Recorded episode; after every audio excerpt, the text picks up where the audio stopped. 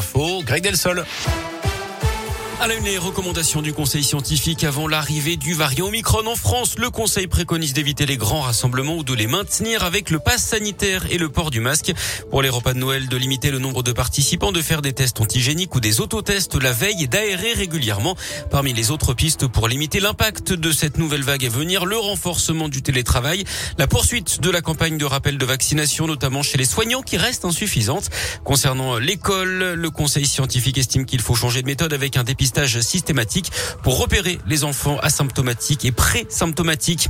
Des perturbations à prévoir dans les écoles. D'ailleurs, aujourd'hui, un appel national à la grève lancé par les métiers du secteur périscolaire pour dénoncer les conditions de travail. Perturbations attendues notamment dans les cantines. L'accueil périscolaire sera également impacté le matin et le soir. Toutes les infos sont à retrouver sur radioscoop.com. La grève qui se poursuivra également demain. Mouvement de grève également à la SNCF. Le trafic a été très perturbé hier dans les TER. Ça devrait aller mieux aujourd'hui, même si des perturbations peuvent encore impacter les lignes Saint-Étienne-Roanne et Saint-Étienne-Montbrison. Et ce n'est pas fini avec une nouvelle journée de mobilisation vendredi. Les cheminots réclament des hausses de salaire, plus de moyens humains et une amélioration des conditions de travail. Dans le reste de l'actu régionale, l'ouverture d'un procès très attendu aujourd'hui, celui de la mort de deux fillettes de 3 et 5 ans à la gendarmerie de Limonest près de Lyon il y a trois ans et demi. Leur mère est jugée toute la semaine aux assises du Rhône pour assassinat. Depuis le début et malgré trois ans de détention provisoire, cette femme de 41 ans nie les faits qui lui sont reprochés. Bonne nouvelle pour les gourmets dans le Puy-de-Dôme. Un foot courte devrait voir le jour en octobre 2022 au Brézet à Clermont-Ferrand.